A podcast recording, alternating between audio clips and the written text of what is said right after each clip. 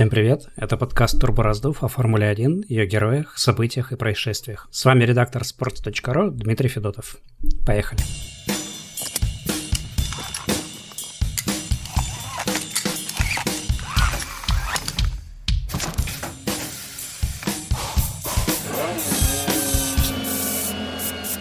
Пока весь мир увлеченно следил за Олимпийскими играми, в Формуле 1 случились не менее важные вещи.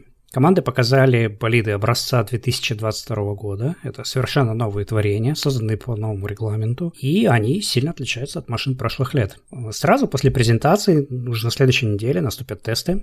Они будут, конечно, менее красочными и пафосными, чем презентации машин в виде видеороликов в студиях или там с приглашенными журналистами, но, тем не менее, не менее важными, а может быть даже и более важными. Дело в том, что машины, которые мы видим на трассе в Барселоне, будут отличаться от тех, что мы видели в видеороликах и на студийных фотографиях. Во время презентации почти все машины были или ранними версиями существующих моделей, ну то есть своеобразными прототипами, или даже шоукарами, как машина, которую Формула-1, то есть именно а, владельцы серии, спортивный директорат ее показали летом 2021 года. Я думаю, не нужно подробно объяснять, почему команды не светят новинки на презентациях заранее. В первую очередь, конечно, для того, чтобы у соперников было как можно меньше времени оценить эти самые новинки и скопировать. А вот на тестах мы увидим уже гораздо больше интересных вещей. Правда, в боевом аэродинамическом весе команды поедут, э, в общем-то, даже не на первых на вторых тестах уже, скорее всего, то есть они, которые пройдут в марте, и именно в эти дни нужно будет следить за командами активнее всего. Тем не менее, э, даже во время первых тестов и по ходу презентаций, которые вот проходили, можно было кое на что обратить внимание и вообще на что обращать внимание во время тестов и презентаций. Это и есть тема нашего выпуска. Я постараюсь рассказать о каких-то таких базовых вещах, которые помогут вам с большим интересом следить за ходом предсезонки в Формуле 1.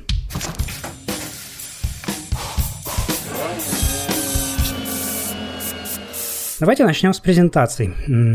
Почти все они завершились, но тем не менее информация, которую я вам расскажу сейчас, может пригодиться вам в будущем, в следующем году или, может быть, даже во время тестов она тоже будет еще актуальной. Дело в том, что машины, которые мы видим, как я уже сказал, в основном это либо прототипы, ранние версии машин, тех, которые поедут в дальнейшем в гонках, либо шоу-кары, но, в общем, это все дело такое, не очень а, существенное, Дело в том, что все равно какие-то есть вещи, которые мы можем заметить. А, но большинство журналистов на самом деле, которые пишут о Формуле 1, а, в технических нюансах э, тоже мало понимают. Да, есть очень умные люди вроде Крэга Скарбора, э, Джорджа Пиолы, Мэтта Сомерфилда, но это технические иллюстраторы. То есть эти люди, это такие особые люди, штучные, их единицы, это ну, особый подвид таких журналистов. А основная масса людей из мира прессы понимает о технике примерно столько же, сколько и остальные люди. А вот есть машина, она красивая или нет, она окрашена в красный или в синий, а еще вот тут у нее какая-то торчит какая-то пипка или не торчит. В общем, это примерно то, как обычные люди, которые пишут о гонках, понимают э, в технике. Понятно, понятно, что, конечно, есть и более глубокие знания, но тем не менее, это не всегда так работает и не так выглядит, как, может быть, кажется со стороны. Я тоже не эксперт, поэтому не собираюсь умничать и говорить, будто я тут с первого взгляда определяю по картинке, насколько будет быстра машина, она, насколько нет. Никто не понимает этого. И даже те самые технические иллюстраторы или бывшие технические директора, например, Гарри Андерсон, который работал в Джордане и в Ягуаре. Даже эти люди, они могут в лучшем случае объяснить, для чего команды приспондоривают ту или иную деталь к болиду, и в каком-то особо хорошем случае дадут понять, что, возможно, по их мнению, это техническое решение, может быть, не выглядит логичным или не самым правильным. Недавний пример Андерсон разбирал болит Феррари, который команда презентовала для 2022 года, и он сказал, что, по, по его мнению, машина не выглядит цельной. Э, есть какие-то вещи, которые кажутся так, что они просто приделаны друг к другу, как будто машина немножко такая в разнобой построена, а суть как бы в том, что машина должна быть цельной именно с аэродинамической точки зрения. Но это как бы частности. В общем, В целом, ситуация такая, что получается классический случай предсказаний по фото. Да, можно что-то угадать, да, можно даже угадать, что эта машина будет чемпионская, а это не будет. Но если это случится, если вы угадаете, или если журналист кто-то угадает, то знайте, это просто везение. Тем не менее, конечно, совсем, совсем ничего не понимать в такие интересные дни, как презентации, тесты, тоже грустно немножко. И вообще хочется получать какое-то удовольствие и интерес от происходящего, то есть от созерцания новых машин. Поэтому давайте сделаем такую небольшую техническую подготовку. Если у вас не идеальная зрительная память, если вы не помните детально, как выглядел, например, шоукар Формула-1 летом 2021 года, или как выглядели уже показанные машины, то есть Mercedes, которые выпустили W13, или Williams, или Ferrari, или Aston Martin, то для начала, конечно, лучше поискать все доступные фотографии с самых разных ракурсов, сохранить их на компьютере. В общем, идеальный вариант это, конечно, распечатать, но я понимаю, что это для совсем гиков, для суперсерьезных людей. Вот. И я думаю, вы вряд ли знаете на зубок технический регламент, его мало кто знает. А, поэтому для этого и нужны фотографии, чтобы Просто сравнивать их между собой и играть в игру «Найди 10 отличий». Можно 15, 20, можно хотя бы 3. Представьте, что вот тот летний болид, который показала Формула-1 в Сильверстоуне в прошлом году, это просто макет. Самая такая простейшая интерпретация правил от создателей регламента. И теперь, когда у вас есть эта фотография, вы можете сравнивать машины именно с этим макетом и между собой. Что при этом следует знать? Конечно, для начала нужно вообще иметь представление, как в целом работает болид Формулы-1.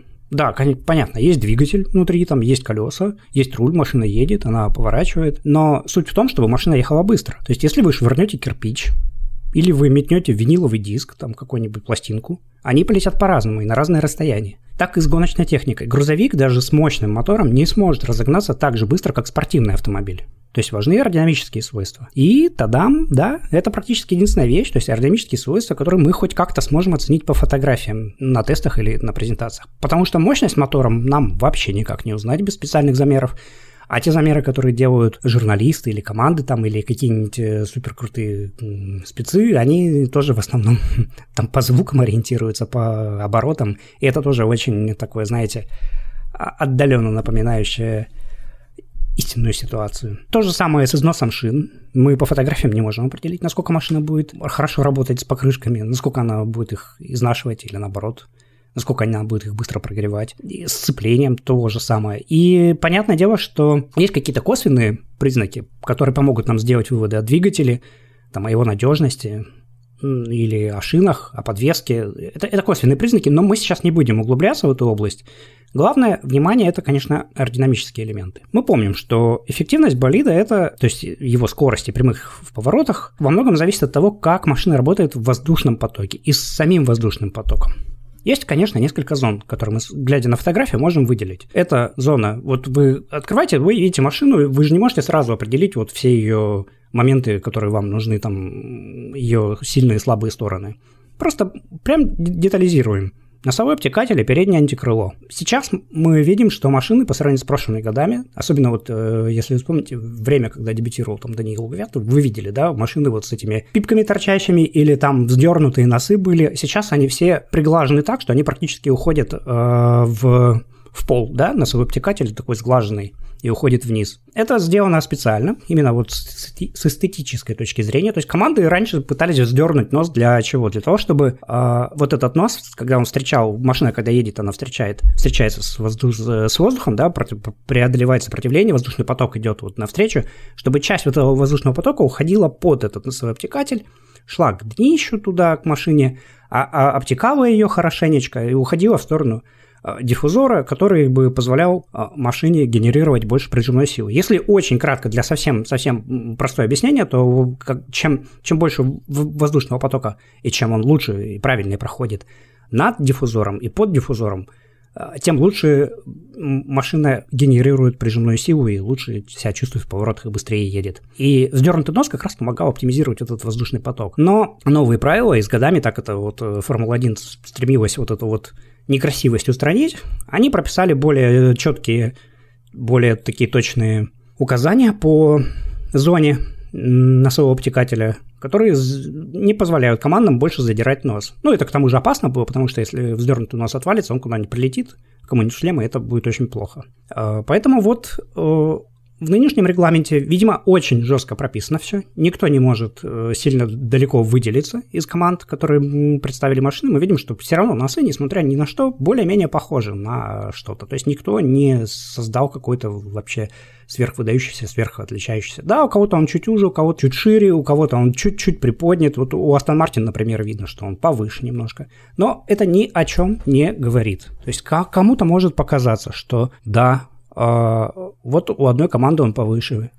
Пропускает ли он Лучше ли он фильтрует там воздушный поток так, чтобы вот часть уходила вниз, а другая вверх? Мы не знаем. Мы только можем предполагать, что а, команды провели расчеты, в трубе посидели, посмотрели, как оно идет, провели компьютерные симуляции, и по их мнению, вот такой вот э, вид машины, вот так вот, и такие аэродинамические свойства э, позволяют лучше оптимизировать воздушный поток. Может быть, это у кого-то сработает лучше, у кого-то нет по фотографиям мы это все не определим никак. Э, не менее важной, а может быть даже более важной, будет другая зона, чуть подальше, между передними колесами и как раз корпусом машины, местом, где понтоны. Потому что в этом месте хорошие команды начинают уже строить всякие штучечки, типа гребней, а, такие как расчесочки такие. Они позволяют вот этот воздушный поток, который уже преодолел первую часть машины, а, позволяют его перераспределить так, как им нужно. И опять же, это тоже ни о чем не говорит. Может быть, у кого-то там будут плавные чистые обводы, и это не значит, что машина будет плохая и что она будет там, допустим, не очень хорошо. Может быть, у них наоборот все впереди проходит воздушный поток так чисто и так идеально, то есть переднее антикрыло распределяет его так хорошо и носовой обтекатель, что им даже не нужно дополнительно ничего. А может быть, это говорит о другом, о том, что команды, которые построили эти гребни, вот, например, как у Мерседеса, они настолько хорошо знают, как пойдет воздушный поток, что они его дополнительно причесывают и распределяют еще лучше вокруг машины. И опять же, мы можем просто сравнивать, какая команда в этой области хорошо детально проработала что-то, а какая какая нет. Но делать далеко идущие выводы о том, что э, то, та, которая проработала, получит в этой области большое преимущество, мы не можем. Мы можем лишь обратить внимание на то, что она в этой области хорошо работала. Третья зона – боковые понтоны. Э, здесь для неспециалистов это достаточно интересная область, потому что мы можем понаблюдать и поразглядывать их и посравнивать получше, чем остальные места, потому что понтоны обычно, э, несмотря на то, что они вроде бы кажутся изначально одинаковые, они все равно немножко отличаются. Во-первых, э, если вы берете фотографии, они примерно там с одного расстояния сделаны, с одного ракурса, всегда видно, какие понтоны больше, шире, крупнее, какие более компактные. И э, когда вы понимаете, что машина и воздушный поток, когда идет, машина проходит через этот воздушный поток, ясно, что большие квадратные там понтоны будут очень не очень. Они будут мешать по большому счету, машине преодолевать воздушный поток. Будет достаточно сильное лобовое сопротивление. И наоборот, маленькие компактные понтоны позволят лучше преодолевать этот воздушный поток. Например, вот Хаас, который выпустил новую машину, у него прям машина такая вот с этими понтонами, она выглядит как такая зефирка, большая, объемная. Вот есть ощущение, у меня, по крайней мере, возникло. Может быть, я ошибаюсь, опять же. И я вижу другие машины, у которых понтоны выглядят более проработанными, более за, зауженными к задней части, чуть-чуть меньше в, по, по высоте. Но это, опять же, не говорит, что эта команда, у которой э, понтоны маленькие и узкие, она получит преимущество.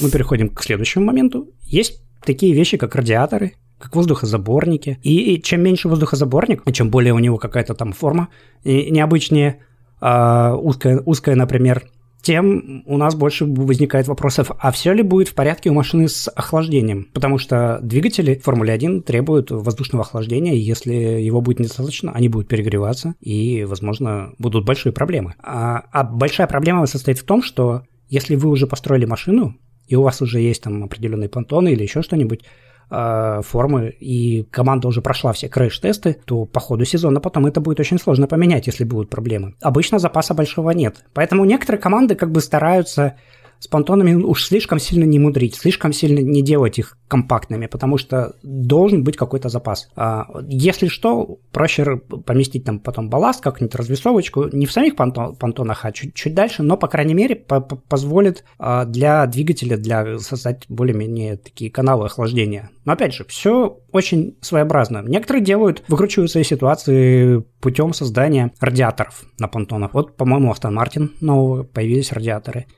с одной стороны, это может о чем говорить? О том, что команда сомневается в том, что текущего охлаждения хватит. Радиаторы это как бы и хорошо, и плохо. Да? С одной стороны, э, будет выходить тепло, с другой стороны, э, тепло-то будет выходить, но это же будет возмущаться воздушный поток вокруг машины.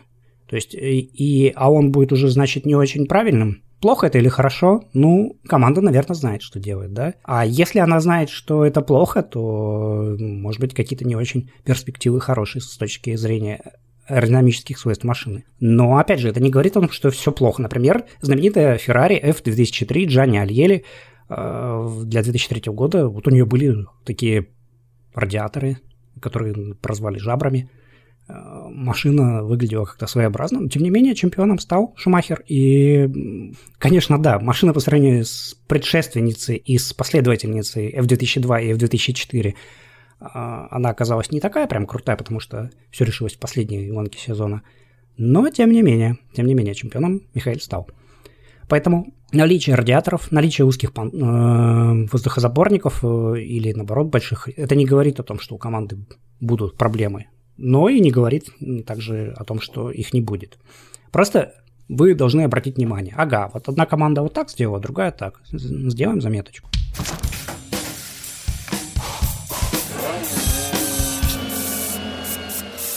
Еще одна очень важная часть – это область в задней части машины. Но в этом году, пожалуй, здесь нет особого внимания. Во-первых, потому что на презентациях а, команды ну, мало всегда стремятся показывать эту область, но на тестах это будет уже более наглядно и интересно видно. Но, а во-вторых, а, то, что машины сейчас, в принципе, стали достаточно большими, крупными, объемными, и здесь в этой области удивить, удивить кого-либо сложно. Машины обычно все примерно по одинаковые по своей длине и в этой области, и по ширине, и по высоте, и понтоны там сужаются примерно у всех одинаково. А вот еще несколько лет назад, допустим, в 2009 году, о котором я сегодня буду много еще рассказывать, потому что это был очень важный год э, с точки зрения того, что это был тоже период нового регламента, и очень сильно поменялись правила, и поменялась именно аэродинамическая э, такая составляющая вот в тот, в тот период, когда команды выпускали, машины были компактные, очень маленькие, юркие, и э, вот те команды, которые выпускали стандартные э, машины, вот в задней части казалось, ну да, нормально, как бы там все, а потом появился Red Bull, когда команда провела презентацию, и, и все ахнули, потому что ну, там была просто осиная талия, то есть все удивлялись, как же так Эдриан Ньюи там расположил все, коробку передач, там еще другую, как он все скомпоновал так, что это все вот настолько компактно уместилось. Сейчас с этим проблем особых нет, потому что машины сами по себе в размерах увеличились. Поэтому э, я не уверен, что в этой области будут большие изменения, но опять же, по сравнивать всегда можно. Вот. Но вы, по крайней мере, вы можете понять, почему в то время вот так вот восхищались конструктором Red Bull Адрианом Ньюи. Для, по сравнению с остальными машинами его просто выглядело вот в этой области шедевром. И, наконец, самое важное, это очень важные вещи, которые мы вообще никак не увидим и не узнаем, не глядя на фотографии, не, не глядя на тесты, это то, как машины проработаны снизу. А, потому что у нас вернется в определенной степени граунд-эффект, прижимная сила, и как будет проходить воздушный поток под машиной, мы не знаем, мы не видим, это редкость, непонятно. Но в этой области могут быть большие прорывы, и поэтому то, как машина может быть выглядит сверху, как она выглядит сбоку или спереди, это не столь важно. Может быть, будет как раз важно именно то, как она выглядит снизу. А мы это не узнаем. Поэтому главное, не делайте главных выводов о скорости машины по фотографии. Вы вряд ли угадаете. Более того, а, даже то, что машина может быть выглядит как хорошо проработанной, со всякими крепнями, закрылочками и прочим, вовсе тоже не гарантирует ничего. Например, Браун в том же 2009 году а, представил внешне вообще очень простенькую машину. Она была ну, простые формы, гладкий носик, э, носовой обтекатель, гладкие вот все обводы, боковые понтоны, ну ничего особенного, ну задняя часть тоже вроде бы там, вот, супер, просто плавные линии, ничего лишнего. Э, были команды, у которых было все серьезнее выглядело и, и было хорошо проработано. А Браун, выглядевший незамысловато, оказалось, э, был с двойным диффузором. И этот двойной диффузор и генерировал столько прижимной силы, что даже то, что там ставили новый мотор, который, может быть, не совсем подходил по размеру, а потом, тем не менее, его там подогнали, Ну, ничего страшного, это все компенсировалось тем, что машина генерировала столько прижимной силы, сколько не снилось вообще там, и оказалось она лучше в пилотоне. Вот, все сказанное, возможно, вас немножко разочарует. Я ведь не рассказал никаких ни секретов, ничего, но в том-то вообще и штука. Регламент очень жесткий, и он не позволяет сделать, хотя регламент вроде бы, он, конечно, не, не предоставляет конкретных чертежей, не говорит, что, а, там, допустим, вот так вот должно выглядеть антикровод. Там совсем по-другому все, все подается в очень таком сформулировано от осей, там, допустим, там, расстояние от э, оси днища там должно не превышать там, там 20 там, миллиметров, там чего-нибудь откуда-нибудь вверх или там по, по оси X или Y или еще куда-нибудь. Вот в таком духе вот расписан регламент во, во всех частях. То есть, если вы не знали, то вот теперь должны знать, что это как бы интерпретация, она такая в голове, простому человеку сложно представить все это, пока вы не сядете за чертежную доску. Но даже вот эти вот странноватые описания, они очень жестко все равно прописывают все области. И в этом году создатели этого регламента, они довольны очень тем, что команды не придумали практически ничего, по крайней мере внешне, чтобы очень сильно выделяло машины и как-то отличалось. И, и вот что вот всякие двойные диффузоры в этот раз не появятся. Вот, плюс ко всему пилотон очень плотный в последние годы, и судя по всему в этом году тоже будет, наверное, плотным, хотя, может быть, и чуть более таким расширится окно между первым и последним местом в секундах, потому что это просто традиция такая, потому что всегда есть сильные и слабые команды, и сильные лучше адаптируются к регламенту, слабые хуже, и с годами слабые все больше и больше подтягиваются к сильным, потому что у них есть области э, незакрытые, которые они потихоньку дорабатывают, копируют у конкурентов или сами доходят до них, а сильным все сложнее и сложнее вгрызаться внутрь, и находить все новые и новые способы э, стать сильнее. В общем, да, пилотон, возможно, немножко а, расширится, окно между первым и последним местом, но, тем не менее, вряд ли он будет настолько гигантским, как, допустим, еще 20 лет назад. Машины в целом различаются лишь супер-супер там незначительными деталями. И что еще важнее, все эти детали, они работают в комплексе. Поэтому то, что есть у одной машины какая-то новинка, а у другой ее нет, это не факт, что эта новинка, она будет идеальной, она поможет этой машине. Она работает в комплексе со всем остальным там, аэродинамическим оперением там, или еще чем-нибудь. И не факт, что если вы ее скопируете и поставите, она поможет другой команде. Вот. Поэтому это вот все, что касается презентации машин и внешнего вида. Просто имейте эту информацию в голове, и на будущее вы сможете э, легко сравнивая машины, примерно понимать, ага, вот здесь вот видно, что работали, а здесь видно, что, допустим, глядя с э, машинами там макетными, так скажем, с другими, видно, что, допустим, не сильно отклонились от регламента. Отклоняться от регламента те, кому удастся, не факт, что тоже от, него, от этого что-то выиграют, но э, предположение есть, что выиграют.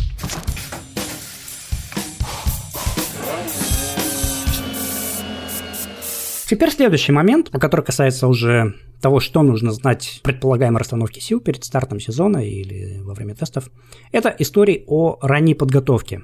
А, да, безусловно, это очень важно, когда команда, а, тем более все знают, что тут новый регламент наступит там в таком-то году, что команда начала рано готовиться. Вот Феррари в прошлом году, она практически ничего не делала с машиной, Макварен ничего не делал с машиной, очень рано начали. А вот Мерседес и Red Bull вроде как немножко попозже начали, да, считается так, по крайней мере, чем другие команды, которые я уже назвал, или Хаас, там весь сезон 2021 года он пустил под откос, лишь бы заниматься машиной 2002 года.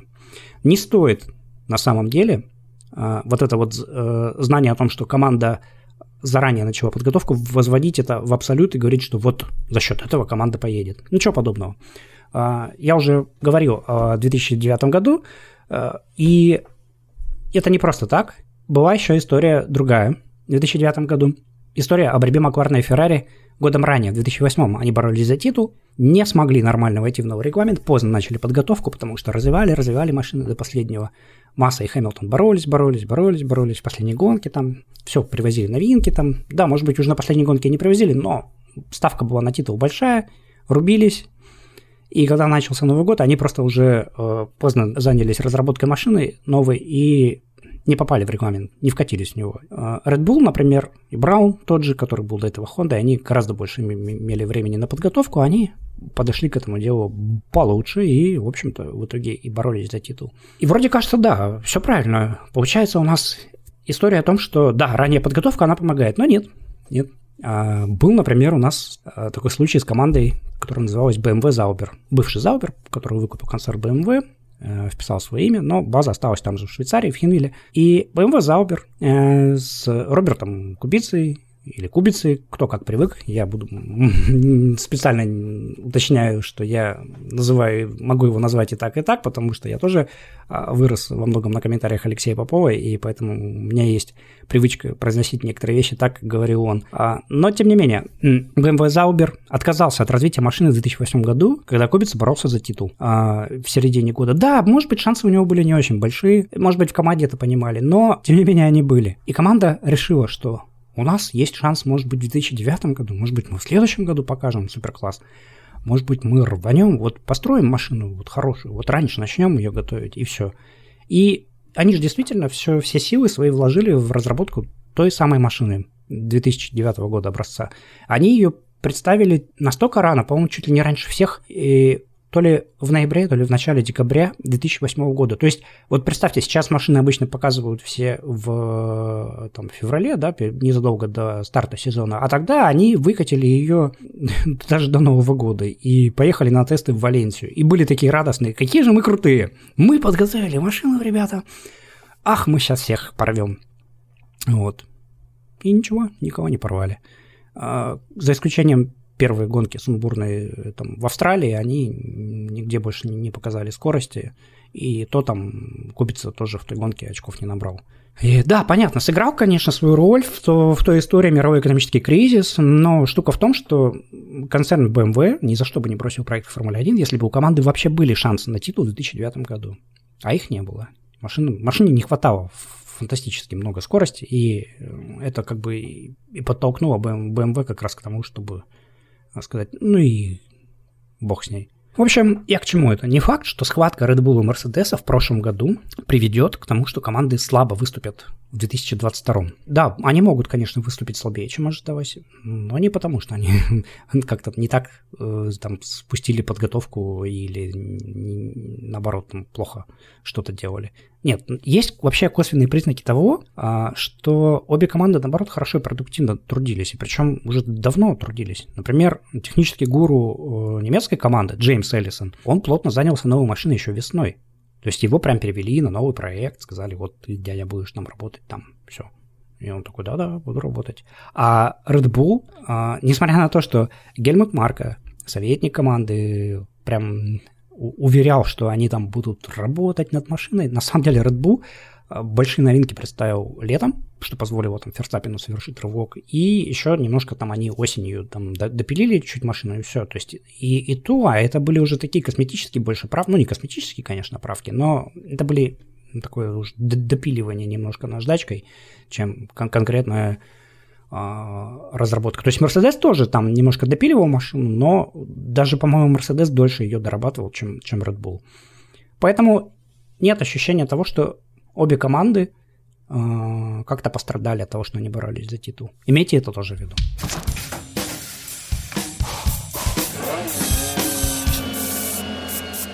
Так, ну давайте перейдем к самим тестам. То есть э, я уже сказал, что самые главные аэродинамические новинки, они появятся, э, скорее всего, не в феврале в Барселоне, а уже на вторых тестах, уже в марте, незадолго до старта сезона. Поэтому важно на первых тестах следить в первую очередь не за временами на кроке, как у нас любят делать часто многие комментаторы на сайте.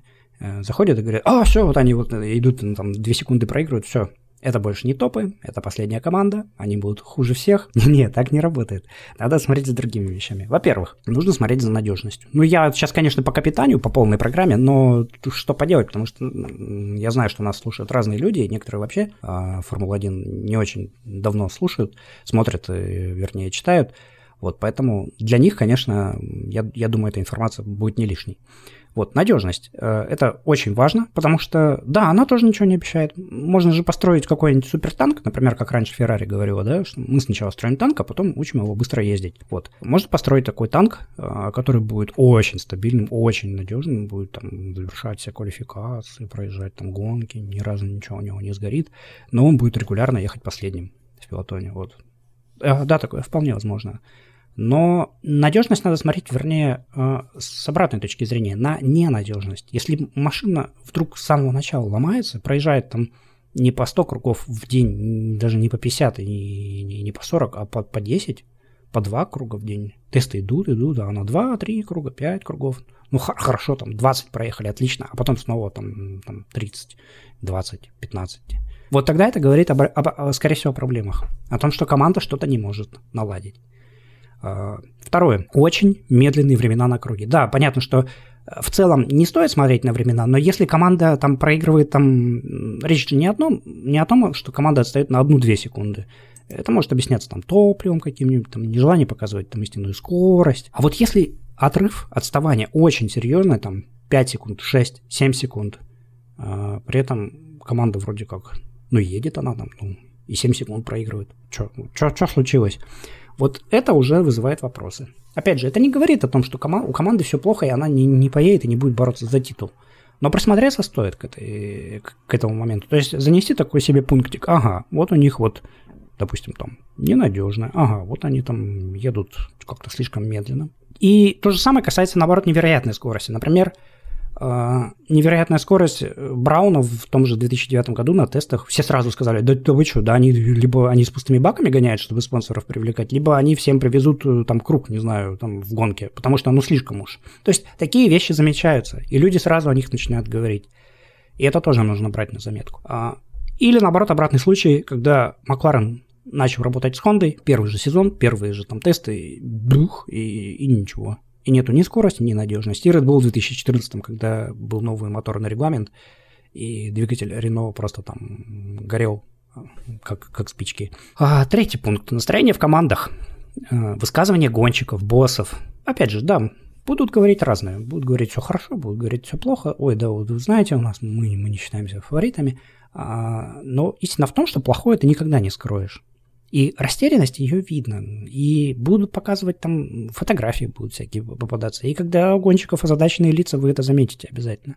Не факт, что у кого-то они будут в этом году озадачены, но если они будут, вы уже тоже сможете понять и внести тот же, в тот же пунктик, что и предыдущие два. Ага, вот, они какие-то очень подозрительные ребята. Хорошее скрыть можно, да, но тем не менее, а, то есть топы, если жалуются, все признаки о проблемах не говорят, то есть они едут нормально, все. Это, может быть, и привирают, да. Может быть, ребята перестраховываются. Есть такие люди, вроде руководителя Мерседеса Тота Вольфа. Вот всегда у него все плохо, всегда у них там кто-то быстрее, а потом ребята садятся и летят в закат э, впереди планеты всей. А, или другой момент, наоборот, когда боссы вдруг начинают говорить о победах, конечно, да, мы мечтаем победить, а, но у нас, знаете, ребята, программа долгосрочная, через 5 лет мы планируем. И вы можете понять уже, да, дело труба. А, Еще пункт следующий. Допустим, появилась какая-то информация о том, что команда незадолго до тестов какие-то инсайды вылезают, говорят, а вот эта команда, она подготовила новую супер новинку, там какой-нибудь мотор, новый супер двигатель, абсолютно новая концепция, не такой, как в прошлом, и все, и можно уже сразу бояться.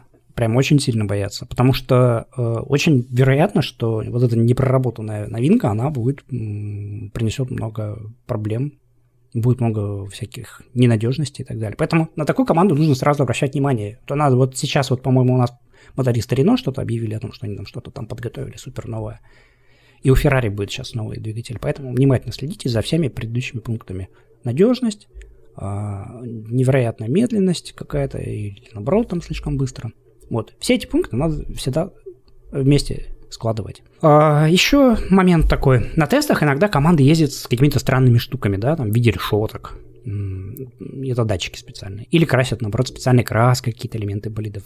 Пугаться, конечно, этого не нужно, но обратить внимание тоже стоит. Потому что если команда это сделала в первый день тестов или во второй, вот, или там, допустим, на первых тестах разочек и на вторых тестах разочек, это как бы еще может быть даже, может быть это нормально. То есть команда просто проверяет свои данные, симуляции, она, она смотрит, что, допустим, там компьютерная там симуляция показала, как идет воздушный поток и как оно происходит э, на трассе на самом деле. То есть это происходит такое, знаете, э, сверка. Сверка того, что в действительности происходит с тем, что происходит в аэродинамической трубе или на компьютере. Все ли нормально? Потому что если не, не, не сходится что-то, вот тогда большие проблемы. Тогда они будут часто вот так вот выезжать. И в гонках они потом еще выйдут. И если вы увидите их на тестах, и потом, а, а, допустим, там на практике в первой же гонке, то тогда да, вы можете задуматься, да, что-то что здесь тоже не то. Наконец, э, есть такие вещи, как э, всякие мелкие детали, закрылочки, аэродинамический обвес. Многие люди делают прям поспешные выводы о том, что вот они появились, или они недостаточно проработаны. Ничего страшного. Во-первых, на тестах появится только под самый конец боевой обвес,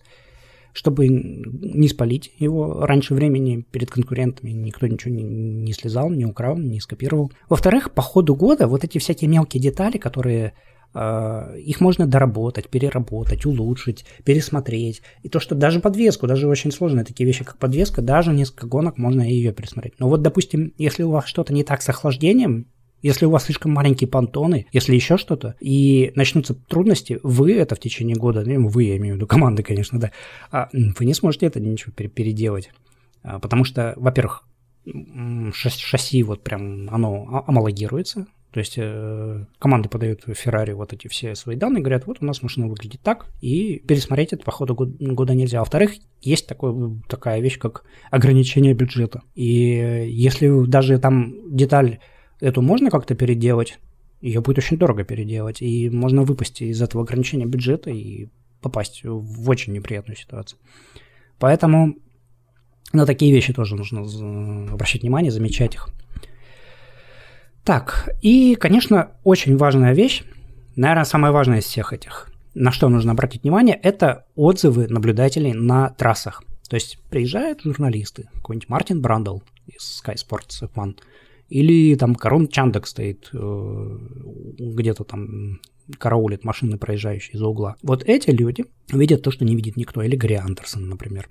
А, они стоят в точках каких-нибудь особых поворотов, где проверяются аэродинамические свойства машины. Если она машина легко пролетает, да, конечно, это может говорить о том, что у нее, э, допустим, там с топливом все в порядке, то есть его мало, и машина просто легко едет, а, а может быть топлива будет много. Но тем не менее, они, как правило, видят, что у них глаз наметанный, они уже ребята опытные, что если машина очень хорошо проезжает этот участок трассы, без проблем, не дергается, не срывается, там, не надо там гонщику супер там страшно работать с рулем. То есть видно по поведению машины, что она хорошо, хорошо, легко проходит. То значит, все в порядке с машиной. А вот если у нее какие-то трудности, кто, кто там начинает там с педалью там что-нибудь подыгрывать, там газ сбрасывать там, где другие не сбрасывают. Вот это уже может сигнализировать о том, что есть проблемы.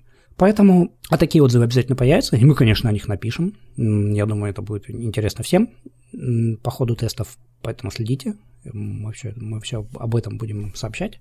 А, вот есть такие вот вещи. Все эти причины, которые я вот выше назвал, они по отдельности их рассматривать никогда не нужно они работают только в комплексе. То есть, если у вас вы видите, ну, я не знаю, можете прям завести какую-нибудь табличку, например, себе, где для каждой команды расписывать плюсы, минусы, и тогда вы увидите примерно, у кого там много минусов, у кого там больше плюсов, вы примерно сможете. Плюс ко всему, когда вот эти вот прочитаете отзывы, там услышите э, впечатления людей, которые работают извне, видят все это э, прямо там на трассах, вот тогда уже вы сможете примерно сформировать хоть какое-то такое понимание, увидеть какую-то расстановку сил предположительно, приблизительную.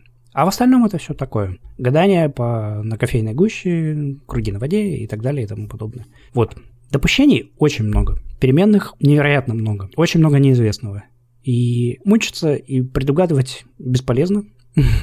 Скорее всего, ничего не получится. А просто можно следить за всем этим, как за хорошим кино, особенно если вы любите гонки. А, более того, пресса знаете, будет еще вам рассказывать много чего, что э, известности об истинной расстановке сил не будет до квалификации. Потом они будут говорить, что ничего не понятно, до пер... вот гонка в воскресенье, первая гонка наступит, и вот тогда будет уже что-то видно. Потом пресса обязательно напишет, что а, вот пока не пройдет 2-3 гонки на разных трассах, мы еще ничего не знаем. Там, вот. И самое смешное в том, что все это правда. Это действительно так. Вы не угадаете чемпиона, может быть, даже, ну, если за исключением того, что кто-то будет там в первых там трех гонках вести а, всем круг, а, то, может быть, даже угадаете, и то не факт. Такое, и такое бывало в Формуле 1, что победители первых гонок потом до последних гонок, до последнего самого конца не, не считались еще там не то чтобы фаворитами, а не, не могли оформить титул заранее, все решалось там на заключительных метрах дистанции. Поэтому, да, это правда. Вы не узнаете ничего в первые, в первые там месяцы. Вот, скорее всего, будет ясно уже потом, к лету, мы в прошлом году примерно так тоже, когда делали выпуск с Артемом Рубанковым, объясняли, что не стоит делать выводы по первой там гонке о силе и Red Bull, и предсказывали только, что будет, возможно, до самого конца идти, и что там Mercedes, может быть, полидирует в начале, а потом Red Bull перехватит инициативу. Действительно так произошло. Э, ну, мы, конечно, э, допустим, это был мой прогноз, что я, я думал, что Red Bull после того, как перехватит инициативу, оторвется, но вот он не оторвался. Э, Red Bull сумел вернуться. Поэтому прогнозы, которые все делают, они могут улететь в трубу очень быстро. А прогнозы по фотографиям, по тестам, они вообще ни о чем не говорят.